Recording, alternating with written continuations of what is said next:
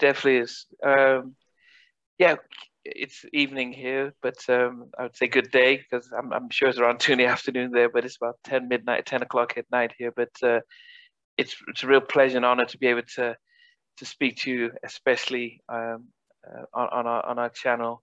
Um, many of us would have been um, blessed by your work as a producer um, with Timex Social Club, and then as you know as an artist with um, Club Nouveau, and um, so many yeah.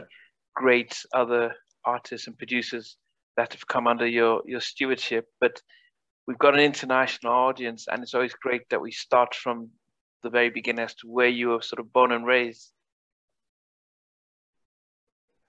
Okay. So you want me to tell you? Yeah, where you were born and raised, so we could just know that. okay. So I'm born in Oroville, California. That's in Northern California. It's a little bitty place, uh, but I grew up in Sacramento okay. and Vallejo, California. Okay. So, and the, all Northern California, that's where I grew up. And then um, I'm, I moved to Anchorage, Alaska um, as a young teenager. I'm 19, Anchorage till I was around 23. And then I came back to California and um, that's when I did Rumors. Okay. So g- g- growing up in, um, you know, in, in Northern California, what, what, what, what musically, how did you, did you get your music bug as a kid? Well, I played trumpet. Oh. Um, oh. and, and, um, high school, um, um, ninth grade and then high school, um, 10th grade. I saw the trumpet player. So, you know, you're listening to um, all the funk bands of the 70s. And, you know, um, horns are the mainstay.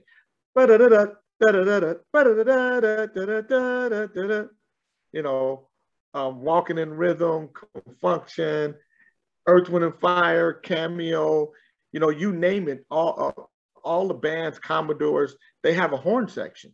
So horns are very prominent in music when I'm growing up, especially as a young adolescent interested in music.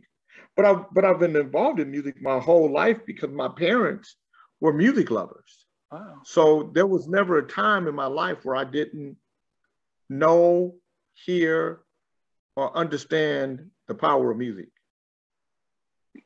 Growing up, I mean, playing a trumpet, that's, uh, unless you were influenced by Louis Armstrong, but did you, I would have thought most people would want a piano or, or bass or so. Why, why the trumpet?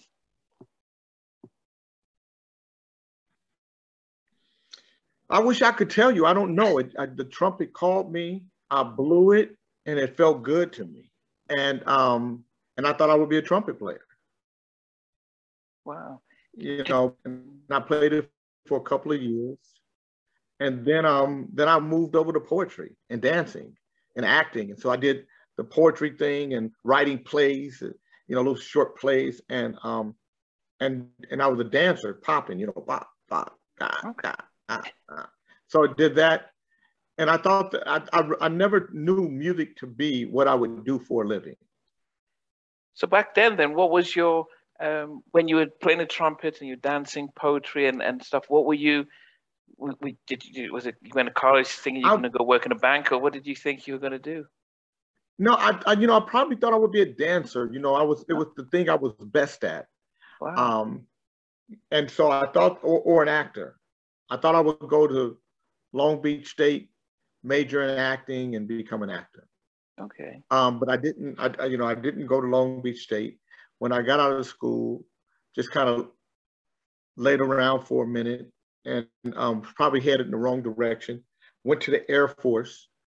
Oh. Was in the Air Force for a year, from the time I got in to the time that they told me to leave. um, and that's how I got to Anchorage, Alaska, and I stayed there for four years and that's really where the music bug came back to me. And uh, because I was dancing there, I had a group called Close Encounters of the Funkiest Kind in Alaska. We won a lot of different competitions. And then I started rapping. Oh, Now, if we go back to the dancing, um, because in, uh, we could think about fame and Leroy, or we can think about breaking with Turbo and Ozone. Ozone. Which type of dancing were you into? Breaking. Break. Okay, breaking, break dance. Okay, okay. Yeah. And uh, so around that time, then, you know, who were who are the people that you ins- inspired you to in in in, in the dance field? Well, you know, just local guys. It was just something that we did, and I just got really good at it really fast. I was dancing with some guys that were older than me. We danced in a talent show, and um, and I and I outshined them, and they and they fired me. Oh wow! And so then I created my own group, and then and we became really popular around the area I grew up in. And I tell people all the time I was famous before I ever had a nickel. so so I could practice. So really, when it happened, and I mean, I was really famous in my town, you know, in Vallejo. I was really very famous in the, the Bay Area for dancing, and and it gives you practice on how to receive an audience, wow. how to receive a fan base, um, how to interview and interact, mm. and and not get caught up in the idea of it. So you know, I've never been high before. I've never drank, never smoked, never did drugs, you know, never gotten that lifestyle. But I think a lot of it, of it has to do with the fact that I understood being famous, if you will, or popular early on. Wow. And um, and I never let it. It never became such a big deal that I thought that that it was special. Yeah. You know, it was just a job but then from from your point of view, so you mentioned that it was something that you, you were good at, but you joined the Air Force. Was that more so like for a career to get paid the bills and dance at the, at the side? Well, to, to, because because you know, popping and dancing as a kid, as a 16, 17 year old, you know, 18 year old maybe is cool, but once you start getting into adulthood, you got you have to do what adults do, you know. And so I, and I had no direction. And so the Air Force was my option out of being in my neighborhood, because that's how you get in trouble. You stay caught up in your neighborhood with people um, that um, that you know that know you, and at that time, you know, there was a lot of things happening. You know, the the, the, the crack cocaine yeah, epidemic dude. hadn't quite hit yet, mm. but it was on its way. And so, you know, I could have easily gotten caught up in the streets and yeah. went a whole nother way. So the yeah. Air Force was was a lifesaver for me because it got me out of the environment that I was used to that that you know a lot of my family members got caught up in. Yeah. Now you mentioned going to Alaska and and, and I think most of us who I, even though I went to college in, in the States and, and lived in, in, in Redondo Beach, However, when you think of Alaska, you just think of cold and snow and, and, moose and stuff. You said when you moved there, the, the music bug sort of called bit you again. How did that take place? Well, ironically, um, Alaska and Anchorage, 5.2% of the population is African American. Wow, so there's a good 15,000 African Americans in Anchorage, Alaska, right? And um, and then you got people that come from all over the world, not just the United States, all over the world that migrate to Anchorage, Alaska because wow. of the pipeline, you know, the oh. oil oh, pipeline, oh, yeah, because yeah. of gold, because, you know, the gold dig, uh, um, um, mining and, you know, fishing. There's a lot of different industries, yeah. industries there. So, um, so music, believe it or not, is sometimes making it to Alaska before it makes it to the lower 48. Wow. And so you had the, then you got two bases there. You have Fort Richardson, which is an army base, and then you have Elmendorf Air Force Base. So you have a lot of GIs that are African American coming that from from that direction. And then you have some Alaskans who were born there, whose parents were there because of the pipeline. and had been there for years. So yeah. there were a lot of different influences in Alaska that that were really cool from a cultural standpoint. And they used to have that, you know, uh, Juneteenth celebrations and stuff wow. like that up there. So that's really cool. A lot more progressive than people would think, yeah. but very slow.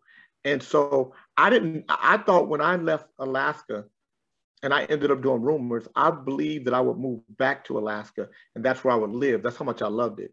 Wow. It wasn't until I went back when Club Nouveau, once we had the hit record and we came back and we played in Alaska, and it was very, very, very slow that I realized, you know, I adapted to Alaska, but I can't live here.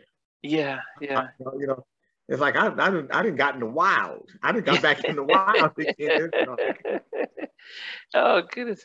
But so when, when, when during the four years you were there, the music part, how did that come back though? Did you were you playing your trumpet again? Did you start? Or were you no, no. I was no. I started dancing again. I created a, I formed this dance group.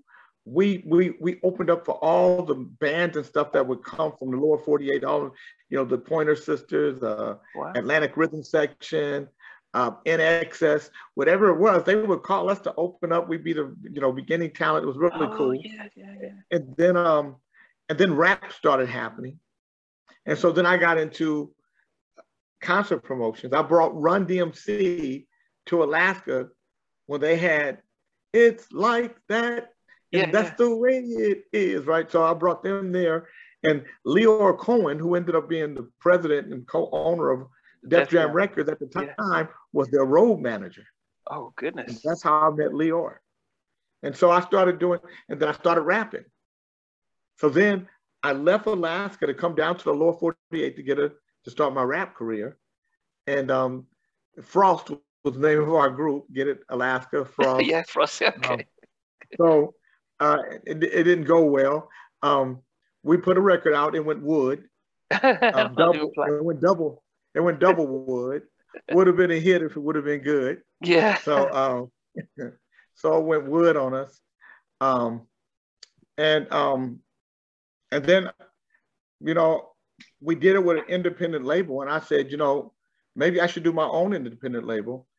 Um, Daryl Thompson was a friend of mine from Alaska. His brother had this group and um, this, these guys that were trying to form a group, and that's how we formed Time Timex Social Club, and I ended up producing Rumors, and that's how it all started.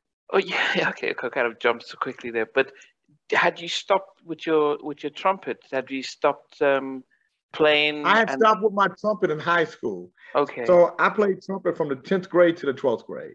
Okay. From ninth grade to the twelfth grade. Then I okay. Quit. And then when you, you did the the rapping did, did you guys have backing track or did you just use an old sample or what?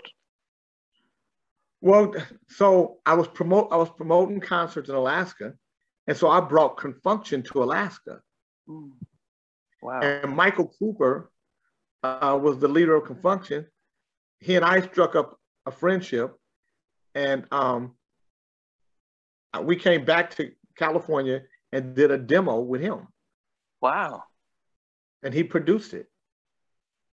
Now, in those early days, I mean, that's you, you know, you've seen Run DMC, Con Funk and, and the groups. Did you try to learn? Did you spend time to learn? You know, we always talk here about Michael Jackson learning how the record industry works and the studios and everything, or were you just, you know, make, as the promoter having friendships, but just keeping it uh, the business side? Well, you know, back then musicians were musicians and business guys were business guys. So musicians didn't really talk business. They only made music. Wow. So I learned the music business when Con Funk Shun, because Con Funk Shun had a management team, that management team ended up being our management team. And then that management team took us to this independent label. And then when it didn't go well, I went back to that same management team and said, hey, I want to start a label. And then they cursed me out and told me I couldn't start a label because that's not how it works. And, you know, and I hung up the phone with them and I was so mad. I called them back up and I cussed them out, cussed them out and told them if I could see them in person, I'd whoop their ass. And then I, um, and I said, you guys are fired. And I started a record label and that was Jay Records. And that's how I did. And that's how the first record I released for Rumors. Okay. a Timex Social Club. No, no um, you, you, you've got to go further back because you, you make it seem as if it's very straightforward, but it's very rev- revolutionary because the only person that I knew who did something like that was James Brown. um, had his own record label and, and stuff like that. You thought about starting a, a label. The management company says that that's impossible. It doesn't work like that. What were their reasons for trying to discourage you? And what is it that you saw that thought, you know, this pub, this should work?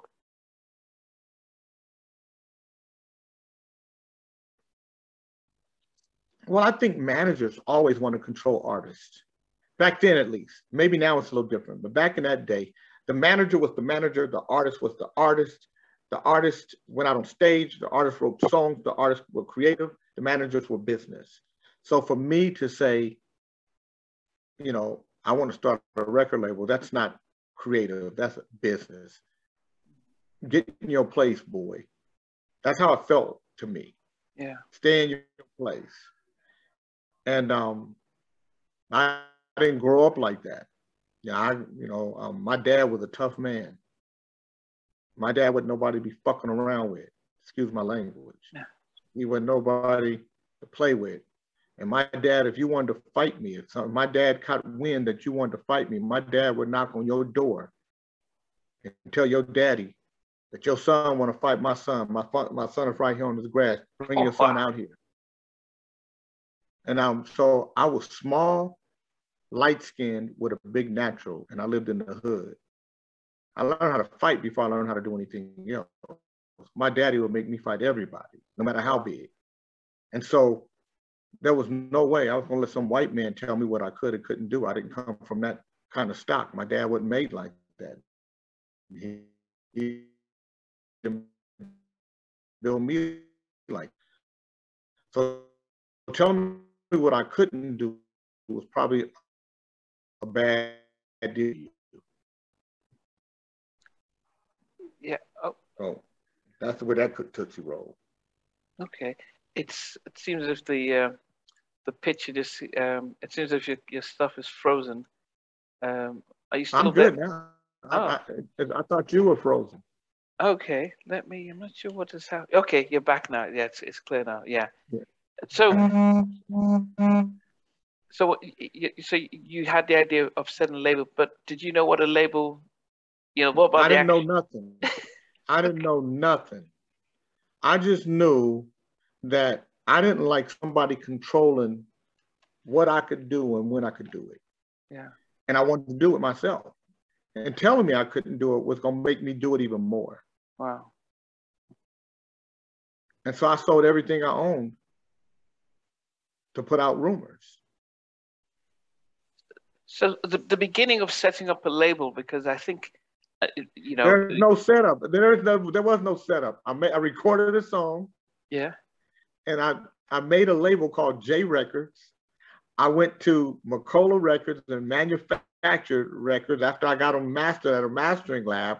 After I mixed, recorded and mixed them, and that's how my record label started. There was no, there was no formal anything. It was just all on a shoestring, all off the top of my head, and you, and just doing it, not knowing how to do it. Not knowing if it was going to work. Yeah. And sometimes, you know, if I did today, knowing what I know today, I wouldn't have done it like that. Oh. Knowing, knowing what I know today, um, I would have um I would have been better planned. But that's why sometimes knowing things is is too much. Mm. Sometimes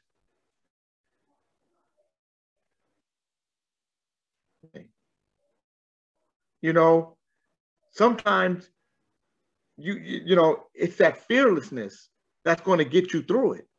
Mm. Too much can be detrimental. Because it would have been. Yeah, go ahead. Huh? No, no, no. Go ahead. No, go ahead. Because I was going to ask you what you said. You on reflection, you would have done it differently, but I, I would have done it because if I knew what I know today, I wouldn't have done it because I would have known all the things I need in place to make it happen weren't there. And so sometimes knowing too much isn't good. Yeah. And in this instance, knowing too much wouldn't have been good for me. Yeah. the um, but and it could have it could have, it, yeah. So, but I would have you, never put rumors out. Had I, I would have never had the money to put rumors out. I never had enough money to put that record out ever. Even when it was out, I never had enough money. Yeah. So if I had gone by all the rules, everything that tells you what you need to do in order to be in business, I would have never been in business. Yeah. Wow. And, and so, so it was just I was just lucky and fortunate and blessed, and favored for some reason, because if I'm being honest, I did everything wrong. Wow. Everything. Okay. but, but that's how powerful music is. Mm. And that's how powerful um, people are. Because the people made that record a hit. Yeah. The people defied the industry. Yeah. The, the people made radio have to play that record because they called and called and called radio. When they heard it, they fell in love with it. And the record just took a life of its own.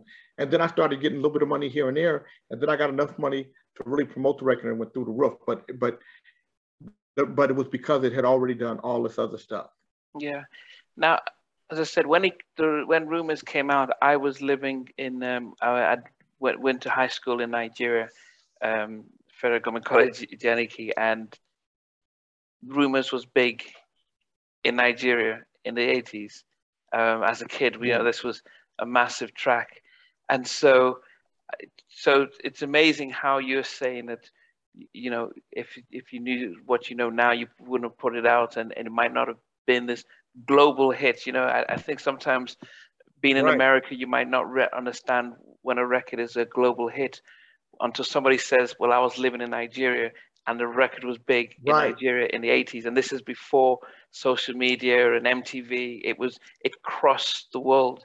Um, if we go back to Timex Social Club, because you can, we kind of jumped to a point where you, you're putting out rumors, but how you know you, you you put out a record with Frost, it didn't do well.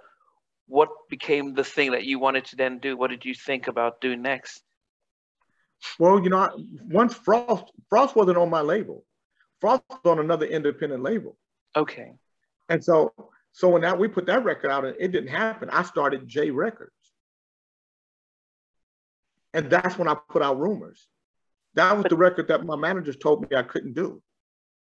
but then how did That's you? how so huh? huh? No, no, no. Just because you put out rumors, but you, you, you, you, you, the groups, the guys in, in, in Timex, and so how did that all happen then? Because Frost, I thought Frost was yourself rapping. Were the same people in It Timex was. in Frost? So Frost Frost was me rapping on another label. Yeah. When that didn't happen, Yeah. I formed my own label. Okay. And, but what about the group Timex then? Because they're the, And, then, and so I formed a group around Timex Social Club because they need to make this record. They got this idea, they want to put it out, but they don't have the money. So I sell everything I own to make that record, okay, okay, put that Okay. record out. okay. And then, and that record becomes this big, massive hit. At, at that And time, so it- okay, go ahead. all this stuff happens in a nine month period. In nine months, from the time I put out the Frost record Yeah. to the time I put out the Timex Social Club record, it's probably nine months. Wow. And that record becomes a hit. Yeah. Because um, when we look at, say, this this this um, Discogs or, or, or Wikipedia, it says that you know you you were one of the the, the producers on, on the track. So how did the song come about itself? The song was already an idea that they had. It was a demo. Okay. And it just wasn't, it wasn't good. It wasn't produced.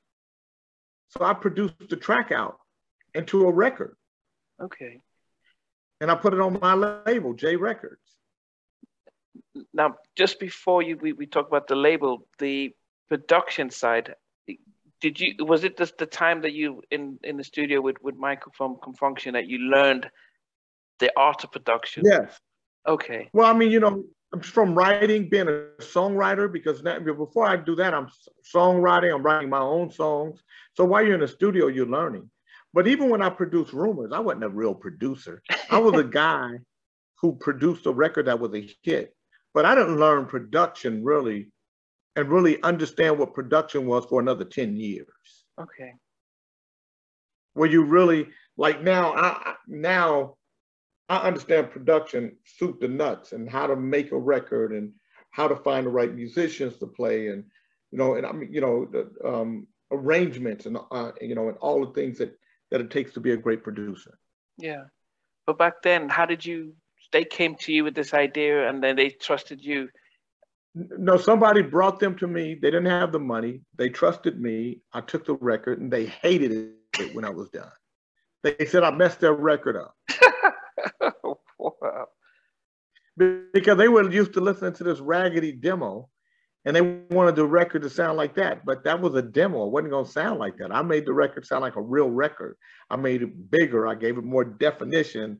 I, I you know, um, I added, you know, different parts that that that wasn't that didn't exist that really turned it into a, a production in a record. Mm. And um, and so when you'd finished with it, did you think it was going to be a hit, or what were your thoughts after you'd finished, even though they didn't like it?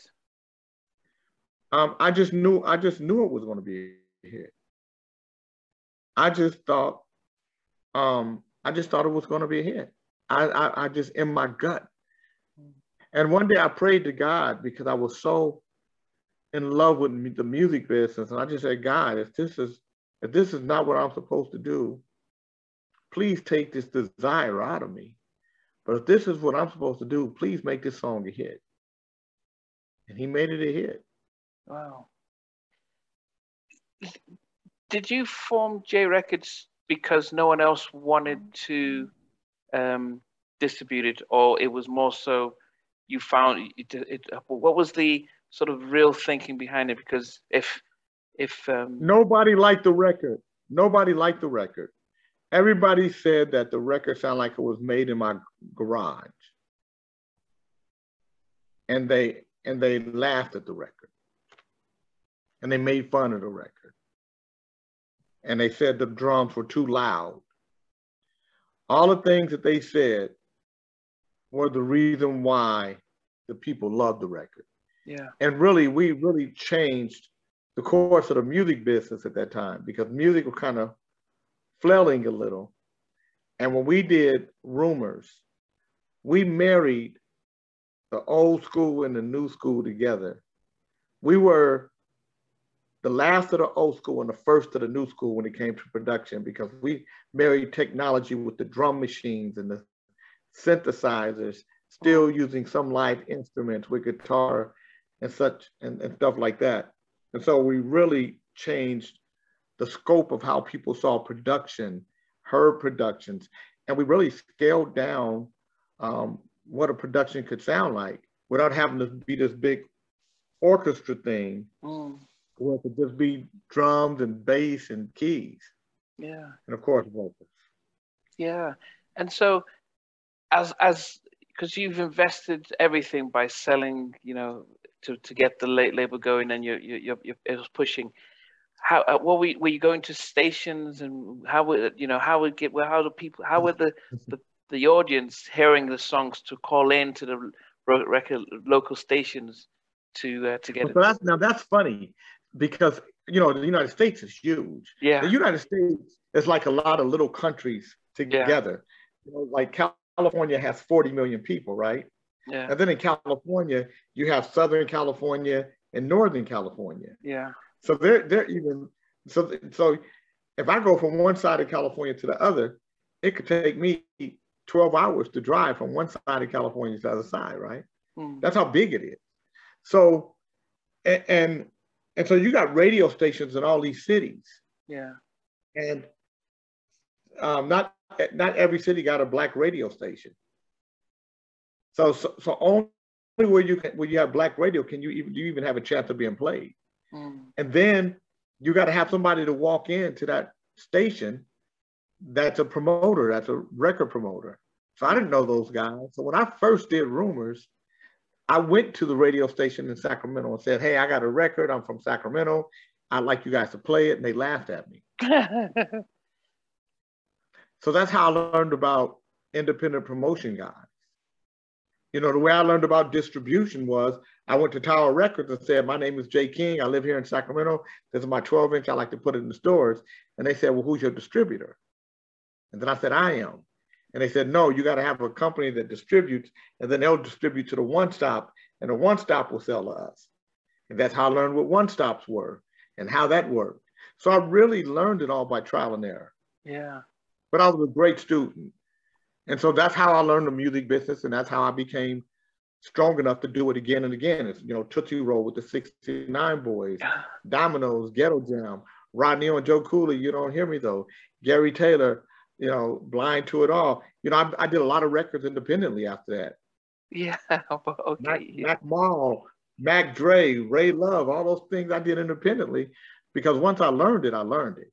Yeah, no, but you, and I think you have to, you have to, our audience appreciates the um the stories that you, that you're sharing and the the the with with the rumors track going back to that. So you got a independent promoter to help go to the stations, or did you work alongside the independent promoter to go to the stations? Well, initially, I found the smaller stations in small cities like Shreveport, Louisiana, um, uh, um, Little Rock, Arkansas, uh, Mobile, Alabama, places that that you could go into the radio station and meet the program director because okay. he's probably a, a, a, DJ on a station, and you give him a hundred bucks, two hundred bucks, and boom, now he's you know you got a friend, you know you bought him some dinner, you bought him some drinks, you gave him some gas for his car.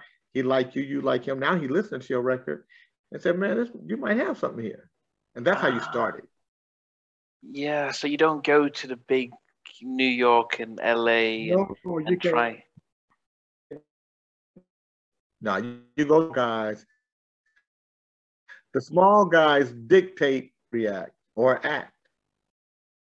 Hmm. So so before Sacramento started to, and California started playing it, it was bubbling in these sort of smaller states and cities. Right. California was the last state that I went to because California would not play. You know, California is a big, you know, if you're getting stationed in California, you're big time. Mm. So you gotta you gotta get the smaller states for the smaller cities, mm. you know, in the southern states where there's more concentration of black folk. Yeah. How long from the time you had rumors ready did it start to really hit the airwaves and really make a noise? How long did it take? Six months. Wow. Six months. And, and, and it went on Billboard chart and, di- and lost its bullets three times, which is unheard of. Once you make it onto the Billboard chart and then you lose your bullet, your you record profit, this, it doesn't get it back. I, I lost mine and got it three times on the way to going number one. And I went to number one on the R&B charts for four weeks, I believe. Wow. And all the major with, with all the major labels shooting at me, trying to kill me, the major labels couldn't kill it. That's how strong the record was. Yeah, as I said, it's a global hit. Um, but then, so this is the thing that a lot of us, you know, when artists talk about being blacklisted by the labels and stuff, the labels, what are they doing? Are they trying to push their own records? Are they trying to get the stations to block playing it on the playlist or? Well, what they're doing is this. They're they're pricing you out the market. So let's say that a record let's say for one station it costs costs you about eight hundred dollars to to get that record on that radio station. The record companies are running the price so high, maybe three times that. So instead of eight hundred dollars, it costs twenty four hundred dollars for that station. So you can't compete because you're just a small guy, right? Mm. So what they do is they price you out the game. You know, and so when people say that they've been blacklisted, those are people that are going back to labels, begging them to let them, you know, let them record for them. Yeah. I never got blacklisted because I never went back to labels begging them to let me record for them. Yeah. You know, once I was done with you, I was done. The reason why I ended up at Warner Brothers because they came to me. Yeah. And they gave me a lot of money. But but I think that the, the story is more so the power of the labels that if they decide, as you said, to price you out, to stop you from releasing your music, you know, that's that's the, they have that sort of a monopoly. But because the record of the the audience are requesting it, the station have to play it. Was, was that the case with Rumors? Absolutely, because the people can keep calling and you got to play that record. So here's the story. Terry Avery at KKDA in Dallas, Texas, calls me one day and says, Can I speak to Jay King? Because my my number was on the back of the 12 inch, right? so she calls me and says, Can I speak to Jay King? I said, This is Jay King. She said, Mr. King, my name is Terry Avery. I'm the program director at KKDA 104 in Dallas. Um, we're playing your song Rumors. And um, I just wanted you to know that we are going to be playing a record. I said, Thank you so much. And she said, But sir, I would like to ask you to tell your friends to stop calling the radio station. I said, I don't understand what you mean. She said, Your friends are calling the radio station and it's knocking our phone lines down. We're going to play the record, but they can't call when we play it. And I said, Ma'am, I don't have any friends in Dallas. I'm in California. And she said, Do you have a service working for you? I said, No, ma'am. she said, You mean to tell me you don't have a service or anybody calling and bugging this radio and telling us to play this radio? I said, No, ma'am. This, this song. She said, If you're telling me the truth, you need to get ready because you have a smash record. Every time we play your song, our phones ring so much that it'll knock our phone lines down. Wow. And that's when I knew that Rumors was a big record. Wow. Because KKDA is a big station. Yeah, yeah. You know, Dallas is a big, you know, yeah, big city. And, you know, in a big city. Yeah. So while you were doing all this, what were the guys, what Timex, what were they doing while you were running around trying to get this stuff? What, what, what were they performing or what were they doing? Complaining. I, I don't get. you know, they didn't. They didn't believe in it because you got to remember we're in California. There's diddly happening in California. Oh yeah, yeah. yeah. I'm in other states saying, man, I'm in, I'm in, I'm in Dallas. This is what's happening. I'm in and Louisiana. This is what's happening. I'm in Alabama. This is what's happening. And they're like, yeah, yeah, yeah. why, why isn't it happening in California? We live in California. We can't see what's happening there. We don't believe you. You know, with that thing. Wow. How long before but, they realized what was happening? Well, about nine months. And then they felt it. And then they went and signed a deal with somebody else behind my back because we didn't have contracts. Wow. And that's why I wrote Jealousy. But then who owned my club?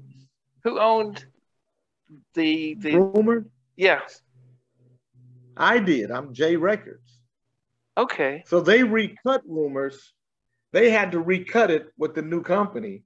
And so you got the original version, then you had this corny version of rumors, which they made a video to, the corny version. Okay. So and, my my my version is the popular version. Okay. So okay. So they um oh my goodness. So because I, I I think most of us didn't understand where where the rivalry came from. So they just thought, oh okay, this is a good chance for us to find make our make our stuff. So the the ones so if we were to were they legally allowed to re-record the track? Yeah, yeah, yeah, with their song. Okay. There was no contract. So if I, you know, we, we're doing this on a handshake and friends.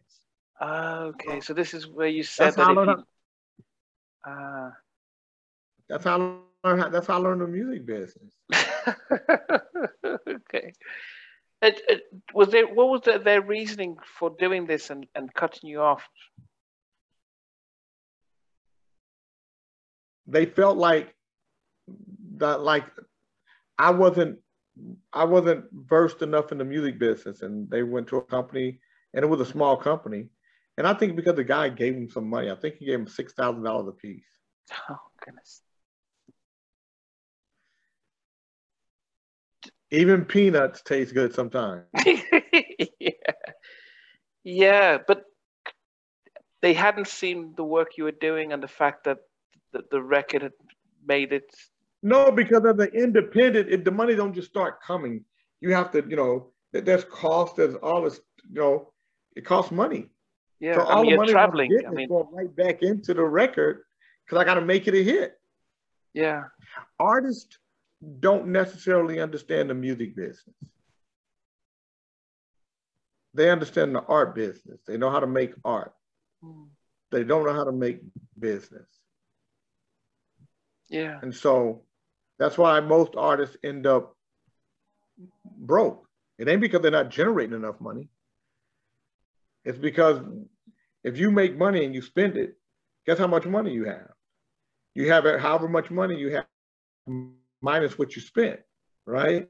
Mm. But if you don't make money and you don't make your money grow, if you don't invest in different things and speculate, you know, if you don't um, make good bit sound business decisions, you're gonna end up broke because all the money you make you spend and you got to pay taxes and you got, you know, eh, you know, you got a lifestyle you got to live up to. You know, people buy a $10 million house and they think, you know, that that's it. Well, you buy a $10 million house, that means you probably have somewhere around 300 to a half million dollars in upkeep in that house year in and year out Mm. between the between the ground, the, the pool, the, the wait staff, people, you know, you know, it, it comes with a price tag. Mm. Choices have invoices. Yeah, because I think when I heard you say that you had to, you're traveling around the country, in my head I'm thinking, well, that, must have cost money. I mean, you're, you're either you're flying, staying in a motel, you know, having to pay people to to get things. So that seems like there's a lot of cost involved in that. Absolutely. So you so all the money you're making, you're just putting it right back out. And eventually, at first, it's like, you know, you're spending this much money, you're making this much money. And the idea is for that money to grow to where even if you're spending, you do, you know, you're making more. Yeah, So you can do it. yeah. And um, so when when when they did that, um, what, what where Uh-huh. was this? Where when they this when they signed with this independent, where was the song? Where was Rumors at that point in time on the charts?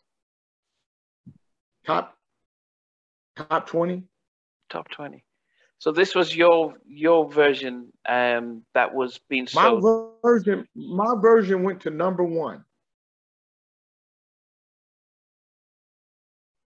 My version is the international hit rumors. Yeah. They made a second version that you never that you might may or may not have heard. Yeah, but then when they released that, what did they benefit from?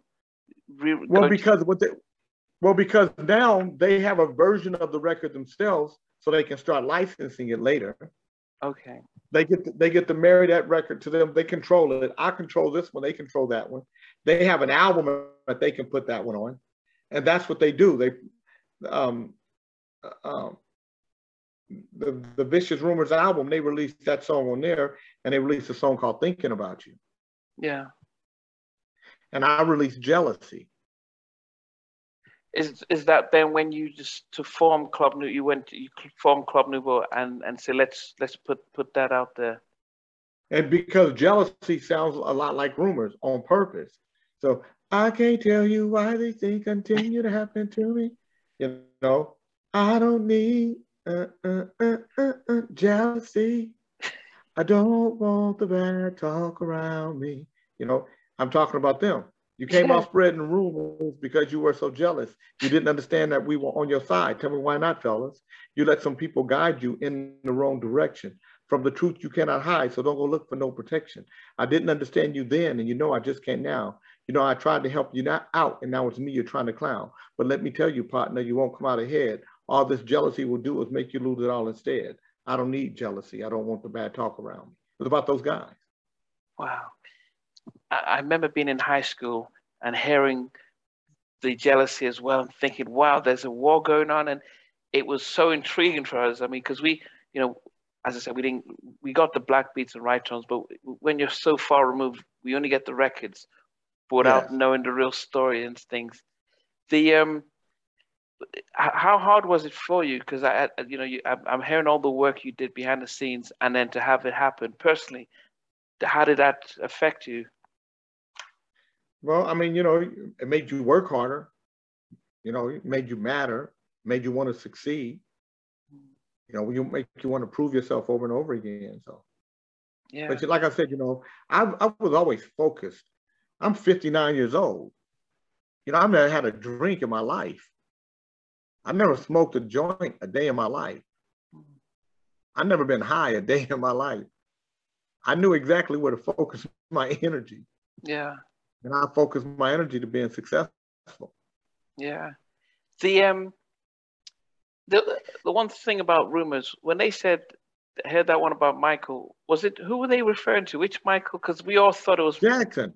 You can, we all thought it was okay.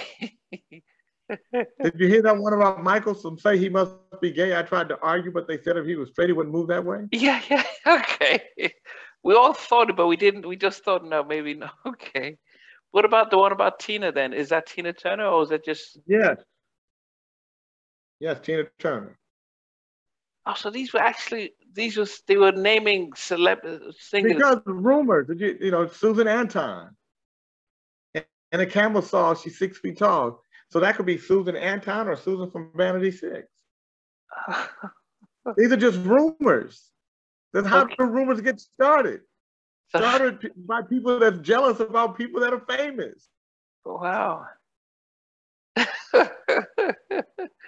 so, Club Nouveau, then, how did you, how did you, how did you then take the energy of being of being betrayed and, and stuff, and how did you just find the crew to say, let's start Club Nouveau, or were you thinking about doing it by yourself? Or no, well, well, me and Denzel Foster and Thomas McElroy were already working together. We were already writing together. I brought Denny in on Timex Social Club on Rumors. And then after that, we brought in Tommy to make the album that we were going to make with him. Valerie was already with Timex Social Club through Alex Hill, but she grew up with me. So we reconnected there. And she's like my little sister. Samuel was brought in by Denny. So once we knew that we weren't going to do Timex Social Club's album, but we had recorded music. We were going to use that music, and instead of finding another group, we were going to be that group so we could control it better. Okay. Okay. And the um, the, the about who who sings and stuff. How did that decision? Who made those decisions about who's going to sing the, the well, lead? We brought in Sam. We brought in Samuel and Valerie to sing. We weren't the singers. I only ended up singing because on Why You Treat Me So Bad, Samuel couldn't sing it with the texture that I wanted. And so I ended up singing it because I did the demo. So Samuel's voice was too rich and big to go, Oh girl, I loved you, but you turned and you walked away. Yeah. And I really wasn't a singer, but that's how it needed to be sang. And that's how I ended up singing. Wow. Yeah. I mean, that's, that's, um, you know, the Luniz really made uh, brought some royalties for that one with the uh, with their I've got five on it. That's that's yep. a big one. We love them for that. yeah, I mean, it's uh, yeah, it's it's a massive hit. Even when we did a, a poll just uh, a couple of weeks ago, it's it topped all the tracks from from that from that era because I think they connected with the Luniz. They remember the track back back back then. So and, it, and and people might not know Denny and and and um, um, Denny and Tommy. And and yeah, from you know who who with um and, and Vogue and stuff. So you, you, they were under your stewardship back in in those early days. Yes. Uh, And, um, and, Denny and Tommy, um, Khayree from Young Black Brotha Records with Mac Mall, Ray Love, Young Lay, Mac Dre, um, Brian Morgan, who did FWV. Yeah. All those guys came. Yeah. They were all right there with each, around each other. So, so eh, you moved to Sacramento, and because the music scene was there a music scene prior to? There was no music scene in Sacramento. I'm from Sacramento. Yeah. So, so when I left, so when I left Alaska, I just came back home. And you started the music scene because uh, we all know about Tony, Toni, Toné, and, and and everything from from that area. But is it after you? I didn't start. With, no, no, we always have had a rich. I didn't start the music scene, but I think I made the independent music scene something real and viable. Okay. Okay. With with um when you were doing when you started with with, with Club Nouveau and and and the the the records became was especially Lean on Me, um, you know, another global hit. And and you know, so as I said, I went to college in the States, but a lot of of this, but in the 80s, I was in high school, in boarding school in Nigeria. So a lot of those tracks crossed into cross the continent and were big hits back there. Did it did success seem because I mean, you know, getting nominated and winning Grammys, I mean, did you just think, wow, we are actually doing better than we expected? Or what was your thinking in, in during those times? I, I got to be honest with you, I wasn't thinking anything. I was working. You know, when you're in the middle of the work, so I didn't. So if there's anything I wish I could do over again, I wish I could have been an artist with just the the luxuries of an artist. But I wasn't. I was the business who happened to be an artist, hmm. and so it was a lot of work. Wow. So when it happened, you know, you just you know, you did the work and you moved on. And you and sometimes you almost think, okay, that that happened, it'll happen again. But this is a very fleeting business. You know, everything changes overnight all the time, and you yeah. got to be ready. Did you get to enjoy it in those early days? No, I enjoy it more now. Mm-hmm. No. Because in, in those days, were the other members of the group able to enjoy it more than you? Yes, Yes. How did that affect the group dynamics then? If they're seeing you just busy working and then just they can see the enjoying the limelight and, and they can enjoy the success. You know, for me and Denny and Tommy, I think it had the most adverse effect because here we are partners and we do, and we all play an important part to the production. Yeah. But everything is centered around me. Um, I think because I'm the better speaker of the three of us, and um, and because I probably say the most poignant things. So we could all be three in a room and somebody interviewing us, and then you read the interview and you think it was just me in the room because they didn't really say a lot, and when they did, it wasn't bite size. It wasn't something that they could that a journalist could sink into. Yeah, you know, and so, and if Val was there, then they would quote Val and me, but they wouldn't, the other guys were almost like they weren't there. And I think that started, that, that started eating at everybody. Yeah.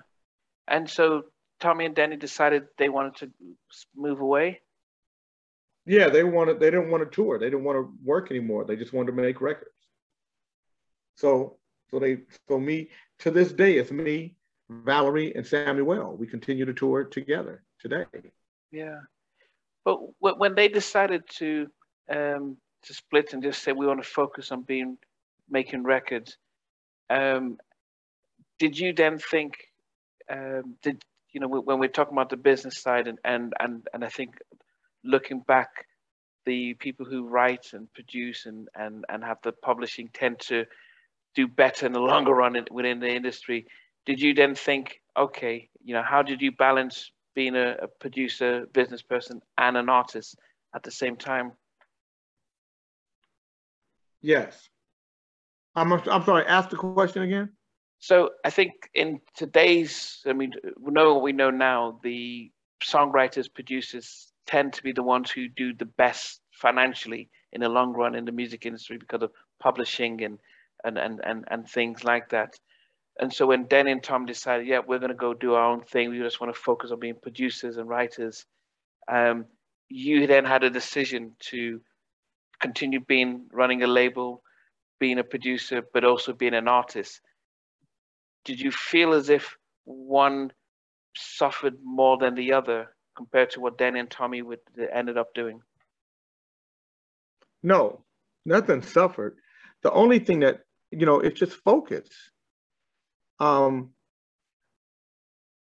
I was a young man, and um, and and and I did a lot of different things with a lot of different mm-hmm. people, and um, I just wasn't focused on you know on just production. I was focused on so different things brought me different monies at different times. I did Vanilla Ice. Oh goodness. you know, so I made a lot of money. I have four songs on the Vanilla Ice album that sold 20 million copies. You know, I mean, I was I was in a lot of different things. And um and I just wasn't focused.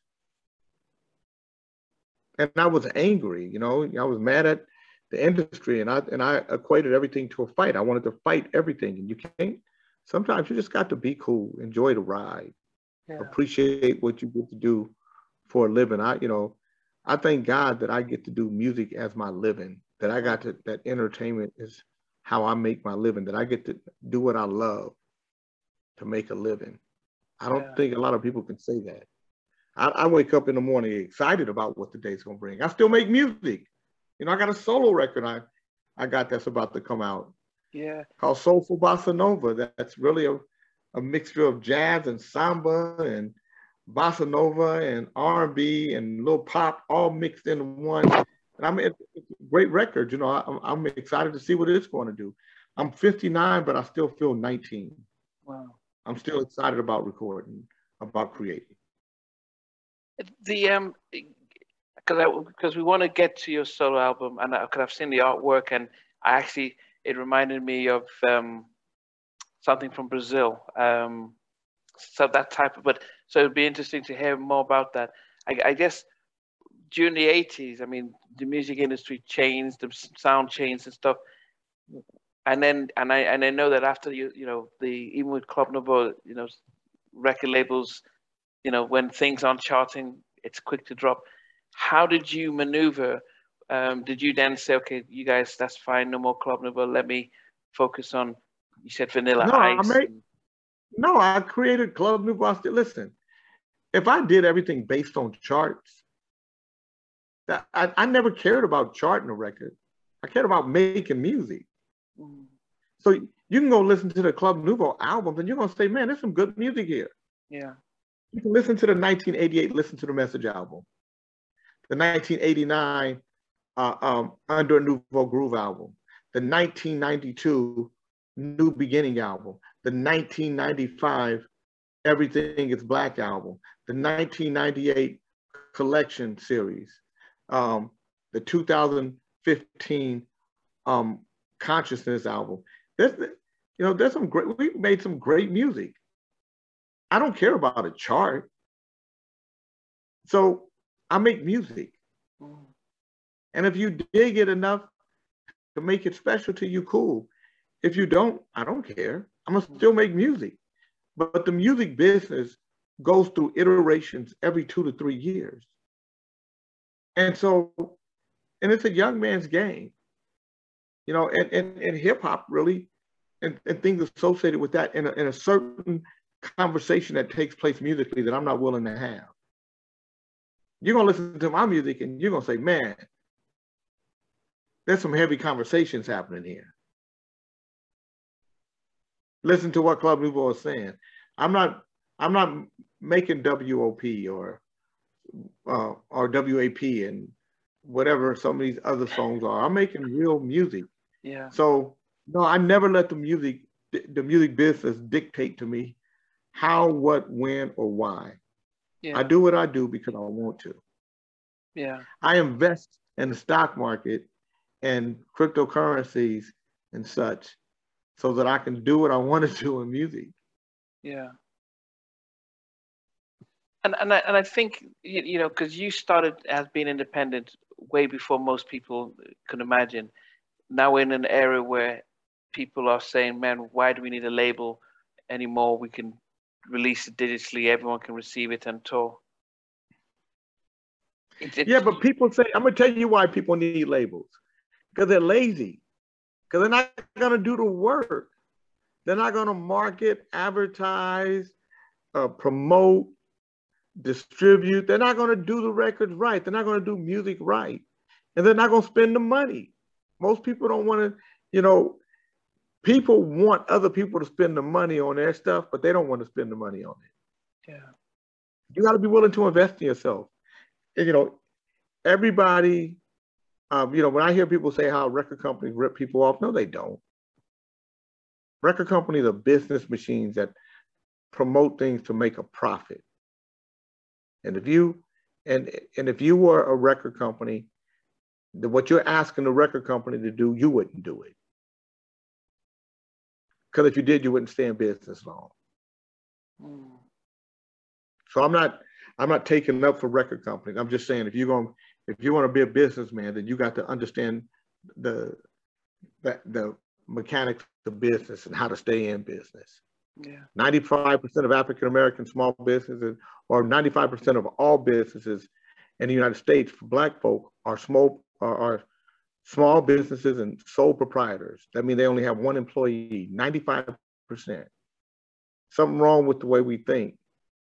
Mm. Our business structure from structure from a mechanical standpoint is off. But we don't have that conversation with each other, but we should. I, I think that you know we um, we released um, a, a, compilation of different interviews I had where artists from the '90s were talking about how they you know they didn't have successful dealings with their with their record label, and some of the audience was saying, you know, why don't aren't there many black-owned record labels to, to you know that are you know like Motown? And I said, well, Motown got bought by Universal, BET got bought by Viacom, and when there's a black-owned business that's successful, it gets taken away, taken over, and you know that's and, it's and, not and, taken over. It's not taken over. A business is started so you can make money.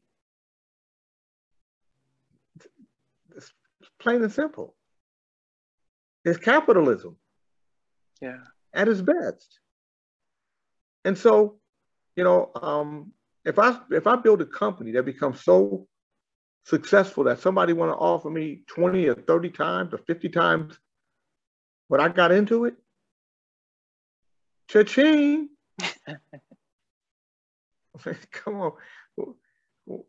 We're weirdos sometimes when it comes to business. It's almost like we think if you make money, you're the devil. I, I think it's, it's I think if you don't use your talent, yeah, you're the devil. No, no, and I think what happens for us because we, we, you know, uh, it's it's it's really been it's amazing listening to you because you you you're very balanced in your point of views from, you know, running starting a label from in the 80s, which as I said, it's very it was very rare. You know, we we we laud Master P for doing stuff in the 90s, but you know, you started it off so you know years or decades earlier. Um, but then for us, we we see music and art as um, as a part of heritage, and it's it's harder it's hard for us to see understand there's there is business, there are costs, the the employees, you know, record labels or um, uh, uh, have to. We see to... it as heritage when it's not ours. That's the only time you see it as heritage. I promise you. When um, Berry Gordy is looking at it, he's looking at the bottom line. Because Heritage ain't gonna pay him nothing. and black folk gonna always say what you should have done. But but black folk can't prove to me that they that they understand investment. We make up less than one percent of individual investors on the stock market in, in the United States. We're number one when it comes to consumption per capita. We're last when it comes to investment and speculation per capita. So I don't concern myself with that. Mm. I concern myself with making great music yeah. and being a, a good businessman. Yeah. And how different is the, do you feel the quality, or not just the quality, but the, what you put into your music is when you, you're, you're not doing it to make money?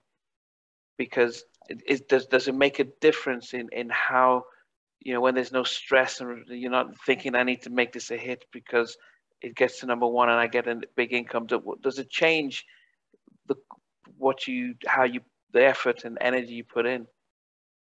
I don't know what it does for anybody else because I don't understand. I, I mean, I don't know the process of making music for other folks. For me, I've never made a record and said, I'm gonna make a bunch of money. I made records and said, I really think this is gonna be a good record. I think people are gonna like this. Or I wonder if people are gonna like this. Or I hope people like this. But I've never made a record saying I need to make a million dollars. Yeah. So if we could talk about your your your new the new album that that you've come up with now, because you mentioned it's an infusion of of, of, of, of jazz and saying, are you going back to your, your roots in the trumpet? or what inspired you to to to bring this one out? I love music. I'm I'm I'm not you know like I'm not the young man I used to be. I'm a, I'm a grown up. You know I listen to different styles of music. I just I listen to music every day. I go to sleep to music. I wake up to music. Yeah. Bossa nova is my favorite music. Joao Gilberto, Jovan, Carlos Jobim. I love the early Frank Sinatra, the '60s stuff that the mid '60s that Sinatra made with Jobim. I love um, some of the stuff that um, some of the bossa nova stuff that Marvin Gaye did, and some of the stuff that Nat King Cole did, some of the stuff that Cannonball Adderley did. There's some great, um, soft, beautiful music, and um, and it it inspired me. And you know, and I just I just thought it would be great and an interesting take on um, taking different elements from different music and trying to create something new that I call cool R&B or soulful bossa nova. Wow. And um, how how I would say the reception because when you're performing it to in um, to to the audience, how how's it been? People love it, you know. Um, and and so I did a place called Yoshi's that's famous in the in, in California, and um, it sold it out. Small venue, but we sold it out. But people, it's the first time people heard the music and they loved it, like they had like they had been hearing it all the time. Wow. So I, I, you know, and when I played it on radio, people loved the record. You know, so I think you know it's going. I'll, I'll know in a little while because I'm gonna release the video and the music and stuff, and yeah, we'll see what. But I, I believe it's gonna be. I believe it's gonna be received well. Are you touring with um, a band, or how do you how, how do you guys tour now? With with a band. Wow. Yeah. It, and you know, a lot of we're, we're seeing a lot of um, 80s and 90s artists hitting the tour this summer after a year and a half of being locked down. How how much is Club Nouveau doing touring this this time around? Well, we're, working, you know. We but you know, but some like we were with we had three dates and then two of them got canceled because of COVID. You know, we had three dates in a row, and then two of them got canceled because of COVID. And then now we're going back out again, and we're getting ready to make those dates up. We're going to be in South Africa. Wow! at the end of October. So you know we're we're going to be in LA on the 11th. We're going to be in Sacramento on the 4th of September. So we so you know the 4th and the and uh, the 11th of September we're out. So we, we're working. Yeah. How is it for you being on the road and being in the audience? I mean, after all these years, does the, where do you get the most buzz? Making the music, performing it live? all of it. You know, you gotta, you know, I love you know, we look at when we go live, when we do our live performances, we look at it like being on vacation. You know, getting, you know, you get to get treated like a king for a few days, you know. So we love it. The people are kind to us and we're and we do a good show for the people. Yeah. Well, I mean, at um when I mean with your album, um Soulful Bossa Nova, is it can we get it is it out now on digital platforms? You can go to um, jayking.me, J A Y K I N G dot M E, to hear it and order it. Um, you can also, um, the single was out, All Your Love, All Night Long. It's on, it's on all digital platforms right now. The album will be out sometime in September. Okay, in September. One of the things that we um, we always ask our guests um, at the end of, of every interview is that if you were stuck um, in an elevator and they said it will take a couple of hours and they said you can watch a movie till we get you out, what movie would you request to watch? The Godfather. Okay. it's one of your favorite movies of all times. Yeah. okay. Yeah, Marlon Brando, uh, a young Al Pacino. It yeah, it's uh, such a le- legendary movie. Um, yeah. The, they're about to put the movie. A lot of on. different plots. A lot of different plots in there. A lot of things that you miss. You have to yeah. watch those those movies over and over again in order to really understand. You're true. You're right, and and they don't make movies like that where it, it you know the, the, the dynamics between loyalty, family, father, son. You know, it's it's you know yeah. Even at the end when he he shuts her out you know when he accepts to join in and and and yeah there's just so much in it um, they're about to put the movie, but they said it'll take a few sec, a few minutes. Let's play a song for you. What what song do you request? If say that again. So just before they put on the movie, they said, look, it'll take us a, about a minute or two to get the movie on, so we can play a song for you. What song do you request? Walk on by. Um, by um, um, Isaac Hayes.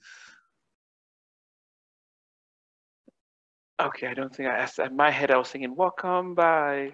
So that, that's okay. That's a. You never heard. You never heard Isaac Hayes' version of "Walk on By." Come no, on.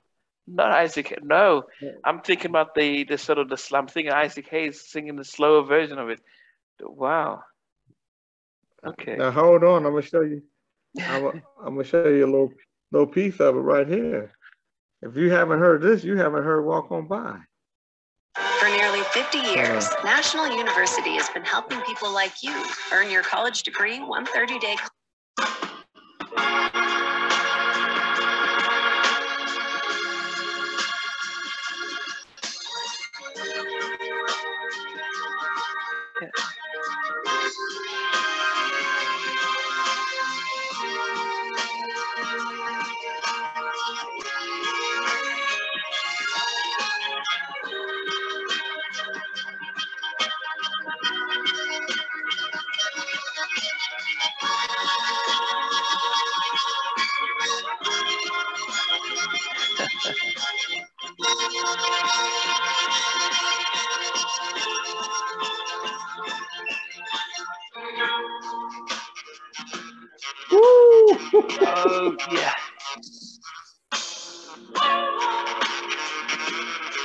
Never heard this before? No, I've heard this. No, I, I, I was thinking about it.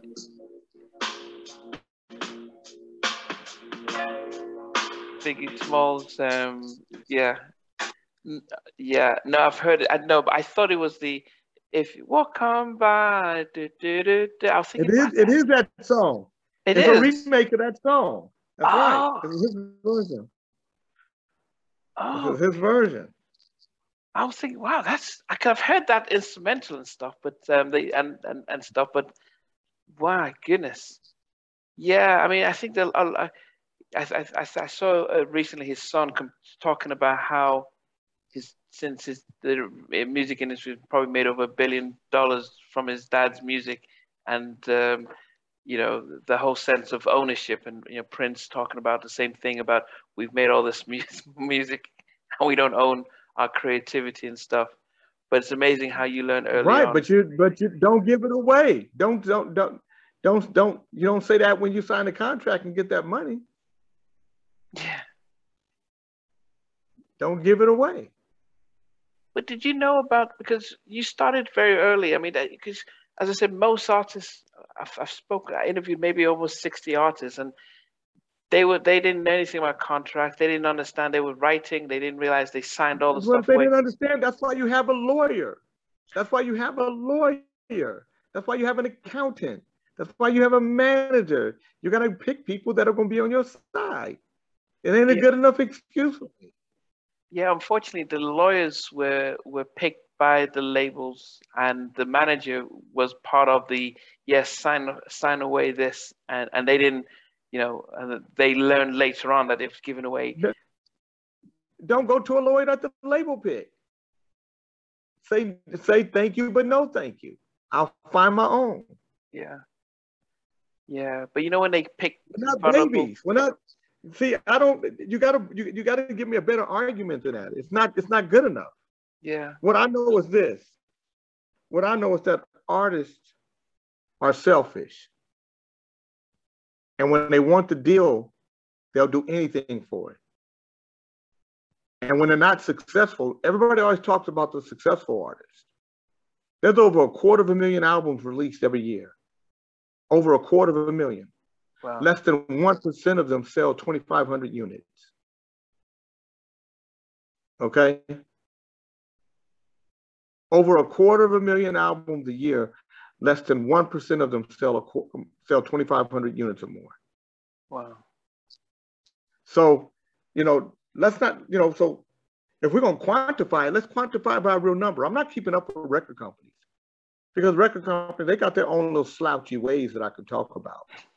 But from a business standpoint, you can't talk about somebody wanting to own something that they paid for, that they marketed, that they promoted, that they advertised, that they spent money on on your behalf, and now they're giving you a piece of that money.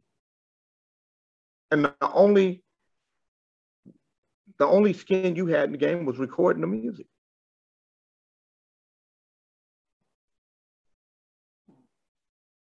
Now, on the backside of that, if I make a brilliant record and you don't do a good job of it, at a certain point in time, that record should come back to me. If I if, if the record does great at a certain point in time, that record should come back to me. Yeah, We got to be fair on both sides, but you got to make you got to say that in your deal. Mm. But you can't say, you know, a bad record company, good artists. The artists are the victims. No, sometimes the artists are horrible and egocent- egocentric, egotistical, maniacal, selfish. Yeah. It's it's good to have both sides to it because, as I said, most of the every interview you've had is from the artist side. So to hear a balanced view of it, it- it's always good because I guess if you're so desperate for the deal, you'd give away the house just to get the deal, and then it's afterwards you realize what I've done with it, and um, um, But then you say, let's say that you didn't get the deal, and the record never came out, and all it did is sit on your sit on your shelf. People never heard it. Just your immediate friends will tell you how good the record is, but nobody ever hears it. You never make money. You end up working at McDonald's, or you end up being a shoe salesman, or you end up driving a truck. What you would say is, I wish I would have had somebody that would put this record out. I would have took anything for it. Mm. yeah. The Eagles are mud. Yeah.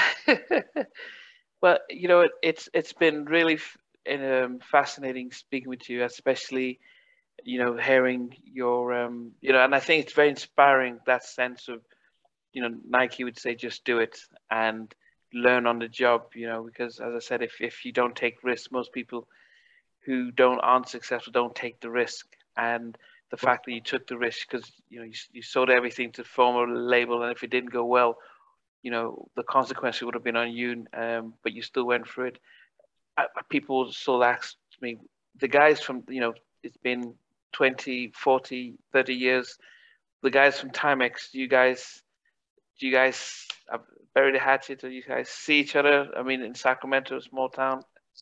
Well, first of all, they weren't in Sacramento; they were in Oakland. I've okay. seen them from time to time, but we never really talked. I never had a hatchet, so I had, didn't have anything to bury. You know, they made a they made a business decision they had every right to make, and they had every right to make it because I didn't have a contract with them. They okay. did what was best for them, and I did what was best for me. I think I ended up on the better end of the deal.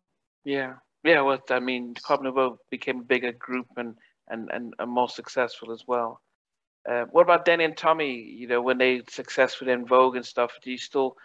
Yeah, yeah. Me and Tommy are more in touch than me and Denny, but we all, but we all are in touch. But me and Tommy are more in touch. Okay. Okay. And they're doing great. Both of them are doing great. Were you proud of when they did the Vogue stuff and, and Tony Tony? Absolutely. Absolutely. I'm proud of all the work they do. They're, man, they're some talented dudes. Those guys are bad can't, can't take it away. You know, you can't take nothing away from them. I, absolutely, I'm proud of what they did. Yeah, and and I know Brian talks about um, you know how you know you get him out of Sacramento, uh, sorry, out of Kansas, out of, out of Wichita when you said, "Come, we can get you a deal and stuff at Warner Brothers and stuff." Um, and yeah, but you know, he talks, you know, learning under your stewardship um, back in those those early days and stuff. Um, were you surprised how his sort of producing and writing side took off? No. Um, I'm surprised that it took Brian so long to trust himself, to believe in himself, to know exactly who he is. And even today, I think Brian, if there's if, if there's a fault that Brian has or a flaw in Brian Morgan, it is that he doesn't understand how great he is. And so so he's afraid of his own greatness. So he doesn't allow it to, to do what it's supposed to do. Mm-hmm. Brian could be an absolute great when it comes to production, but he's afraid of it. Mm. Yeah. And I, and I think that's that's something that's um yeah it's it's you know there's the the those kids who are really good in what they do, but they don't have the sort of killer instincts to uh, to, yeah. know, to take the risk. Okay, I can I can imagine that as well. You know, it's, it's been um, it's been fascinating. It's been an honor. It's been a privilege. Um, as I said, you know, to, to, to think about the fact that you made records that cross globally. Um, you know, the fact that you're in South Africa, I'm sure people would have said that we we were hitting listening to these songs back in the 80s as well. Um, just finally, when you when with all the rumors and even um, lean on me and stuff, did you realize it was going internationally? It was breaking. It was in, in various continents in Africa, around Europe. Did you did could you did were you made aware of that, or did you just think, yeah, we're big in? Oh America? no, we knew. No, we knew because you could see the charts. You know, you get the international charts. You're getting okay. gold and platinum records. You know, you're getting gold records and silver records and platinum records. So you know that it's happening in other parts of the world. Yeah, yeah. As I said, it, it it's um, yeah, that rumors, yeah, because we're all big Michael Jackson fans, and we're like, is, that, is it about Michael Jackson? And then, as I said, jealousy comes out, and um, you know why you treat me so bad. Did you know the Luniz that track was going to be also global hit? Um, I've got five on it. Yeah, I didn't know it would be a global hit. I knew it would be a hit in the United States but not not and, and you don't know it's going to be a hit even in the United States. You just hope. I thought it, you know, I hope that it would. It was a good song. Yeah, definitely. Yeah, it's it's as I said. I mean, most people who hear it, a generation would always go back to Luniz, but then when they hear yours, they'll be like, "Wow, that's that's amazing." Well, it's as I said, um, Jay. It's been really been great. It's been fascinating. Um, it's been a real history lesson, and um, do, do, apart from Club Nouveau, do you have other artists on your your label? No, I'm not. You know, I'm not doing a label anymore. Just me. I, I really make records for Club Nouveau and for myself. I'm the president of the California Black Chamber, which takes up a lot of my time. Wow. Um, you know, and um, and I'm also I sit on Small Business Council for um, agencies like Caltrans, the High Speed Rail, and the DGS wow. for the state of California. And I do radio. You know, um, I'm on KDEE, um, which is an urban station, Tuesdays, Wednesdays, and Thursdays from six, 3 to 6 p.m. Wow. I'm on um, KSDK, which is a, a white conservative radio station on Sundays from 4 to 5 p.m. And then I do Kings in the Morning on my podcast, Monday through Friday from 8 to 10 a.m. Pacific Standard Time. So I stay pretty busy. Wow. My goodness. I guess the it's those are a lot more um I, I would say um a lot more um predictable or, or stable sort of environments compared to the industry than being being a record label executive and then having to deal with artists and listen uh, if any environment that you're in is unstable it's because you have created instability in your environment. So the music business is stable for me as is the chamber business as is radio and when it becomes unstable it's because of some movement whether it's um, by force, someone else making some type of movement on it, or me moving. And I think once you, you know, being comfortable means you're. So I work to be uncomfortable because wow. it means that I'm growing, that I'm probably doing something new. I think uncomfortable is okay. Yeah, yeah, and it's been really inspiring. As I said, it's there's a lot that I'm learning from this, you know, and um, and um, I'm taking from from this. I mean, I you know, my day job is is uh, is a being a mental health psychotherapist, uh, working with uh, under 19s. But this in itself was a, an avenue of just having just doing something different, and um, and and it, and it's it's yeah, as I said, morphed. But it's been inspiring to hear. That's wonderful. I say, mm-hmm. I say, do everything, do it all. Don't you know? The meat suit only lasts so long. If you live to be 80 years old, you only live in 29,200 days. By the time you take away eight hours a day for sleeping and eight hours a day for working, you have 9,730 days for living. And that's if you live to be 80. And in the midst of those 9,730 some odd days, you got to ask yourself, how many of those days was I young and vibrant? How many of those days was I old and decrepit? How many of those days did I waste on nothing or being mad or being angry. And how many of those days did I live? And when you start assessing that, if you don't wake up the next day and say, I'm gonna be alive today, and from this day forward, I'm gonna live, I'm gonna be alive, I'm gonna do everything I wanna do, I'm gonna take every chance I wanna take, I'm gonna dream every dream I wanna dream, and then I'm gonna figure out a way to get it done. Doesn't mean I have to be on a massive scale, it just means that it got you gotta complete it.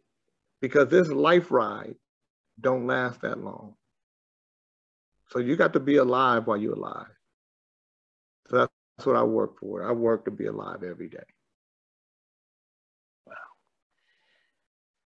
It's it's been a pleasure. It's been an honor. It's been it's been uh, inspiring as well. Um, yeah, I, it's been and, and especially that last sort of bit of encouragement. That's that's why we do this because I, I you know people you know most of us who just live not just live everyday lives want to be inspired, want to hear the stories and say, well, how did Jay make it? And you, you know, knowing how you had a dad who made sure that you didn't back down meant that you had that sort of within you that to take those chances, take those risks.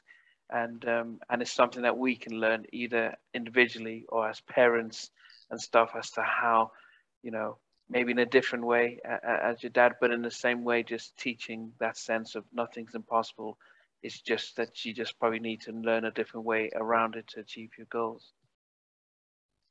But yeah, um, yeah it, has been. I really appreciate your time and, and, and, and, things. It's been really, it's been a blessing um, to say the least.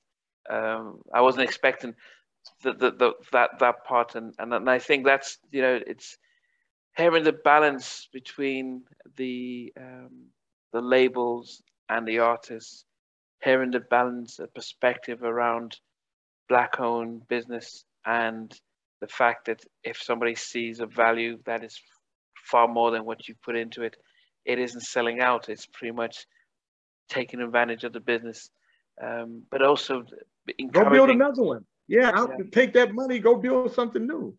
Shit. Yeah, Yeah, I mean, never also stop. never, yeah. never stop. And there's also encouraging us, um, within the black community to partner up and build and start being, you know, you know, because the, it's, um, you know, here in the UK, the um, those from sort of India are very good at partnering up and building and taking their, you know, within the community and building something that's on a, on a larger scale um, compared to, say, those from the African community and the Caribbean community where we're all doing our things on a small scale and we, we grow only only a small part because you know either we have to borrow money from the bank and they want equity in it and so we, we, we I don't know if it's a sense of trust um, like as I said the Asian community the um, the Jewish community even here in the UK they they they seem to work more collectively and establishing and supporting and have much more. Well, I got to be honest with you. I only work with people that think like I think. So, so I don't get into that small mind thinking. Um, I have a financial literacy group. We started with 20 people. We're now in a thousand. We invested in Reviver, a digital license plates company. The minimum investment was $25,000. Most people in our group couldn't raise $25,000. So we created LLCs and let people put $2,500 in. Well, for $2,500, the shares were selling at 43 cents a share pre-IPO. So they were able to buy 5,800 shares for 2,500 bucks. And so when this company goes public, it's going to go public at somewhere between $8 and $12 a share. We raised over half a million dollars amongst uh, over a hundred of us so that we could all invest. So I don't know, I don't know the small minds that that won't come together. I don't even con, I don't even concern myself with them. I only concern myself with the big minds that say, "Yeah, let's do this." And maybe the small minds will get watered by the inspiration of the big minds and grow to them and join in. But we have to stop talking about what we won't do and how many of us don't come together and only concern ourselves with what we will do and those of us who will come together. And the ones that don't, don't worry about them. Don't make them a conversation. The conversation has to be the ones that came together and that are the building blocks. That's how you win. Yeah. In my opinion. Yeah. Well, we, now with that, I, I, I can say I can keep talking for you for a long time and uh, and stuff. But um, it's been great. It's been inspiring, and I know that it will inspire many people when they get to to, to get to hear this. Probably most likely um, in in about two weeks in September when everyone gets back. We're still in summer here in the UK, so the whole idea is that as everyone goes back into school and work in September, I'll start putting out the, the, the this interviews and stuff. But I appreciate appreciate it. And but then also once you're your, your video and, and and and the album's out, I'll be sure to then use that and and co-promote this as well because it'd be it'd be interesting. A lot of us have been saying we miss R&B. We're not getting the R&B from the 80s and 90s. We don't like the mumble rap that's out there now and stuff, and we're blaming the labels and, and not realizing that well, music is still being created. It's just not marketed. That's right. You got to go. You got to go discover it. Go, go find them. Don't talk about what labels are doing. Go discover. There's a there's a big old world. I, I discovered some new music the other day. A guy named John Stoddart. He made an album in 2010 that's just beautiful. I had to go buy. There's a brother by the name of Odell Ross. The Guitar Boss is the album. Brilliant. Anthony King, um, In Time, brilliant. Uh, Sam Bostic, Green Light, brilliant. There's a lot of brilliant music out here. We just got to decide that you want to, you know, that you want to excavate some great talent and great music, and and you know, and then share. And I guess because in the say 80s and the 70s, 80s, 90s, those types of song uh, artists that you've named were we were seeing them on MBT. We were hearing them on our radio that was station. I know, but you guys, you guys keep talking about the 1900s like they're right now. This ain't the 1900s. We're not the 1900s anymore. So you guys got to let the 1900s go. We're in the 2000s. As a matter of fact, we're 21 years into the 2000s. So we see we keep talking about the 1900s like, oh, what the 1900s used to be. Well, that was then. Now you don't have to wait for anything. You can find anything you want. You can go Google and find new music, discover new artists everywhere. I do it. So we got, got we got to get out of yesterday and and and and marry ourselves to tomorrow. Yeah, that's true. Yeah, it, it and it's it's it's a lot of us within the R and B community that tend to, uh, if we're not fed it by the labels and, and the radio stations, then we feel as if well we're disenfranchised. So let's stick to the old stuff that we used to listen to and and not explore. Are you familiar? Are you familiar with Soul Tracks? No. The website Soul Tracks. No. Go to soultracks.com. Okay. S O U L T R A C K S, soultracks.com. Um, they feature my album for August, but but they have a lot of a lot of um, great music on there. Check them out. Is it okay? Let me. So it's this. Um, so it's so tracks with, with an S. T R A C K S. T R A S O U L. Soultracks.com. Soul tracks, yeah. Soul tracks, soul music, biographies. Okay. Okay. And it's black and red on top. Okay. Oh, I see your album here. Yep. I see a soulful um, Bossa Nova. Yeah. Bossa Nova. Bossa Nova. Okay. Now I've seen. I've. And I'll be sure to put that link up so people are, are aware of it as well. Thanks for watching. Please remember to subscribe to the channel, but most importantly, to press the notification bell so that you can be notified when we do have a new interview. Loads to come. But thanks a lot for watching.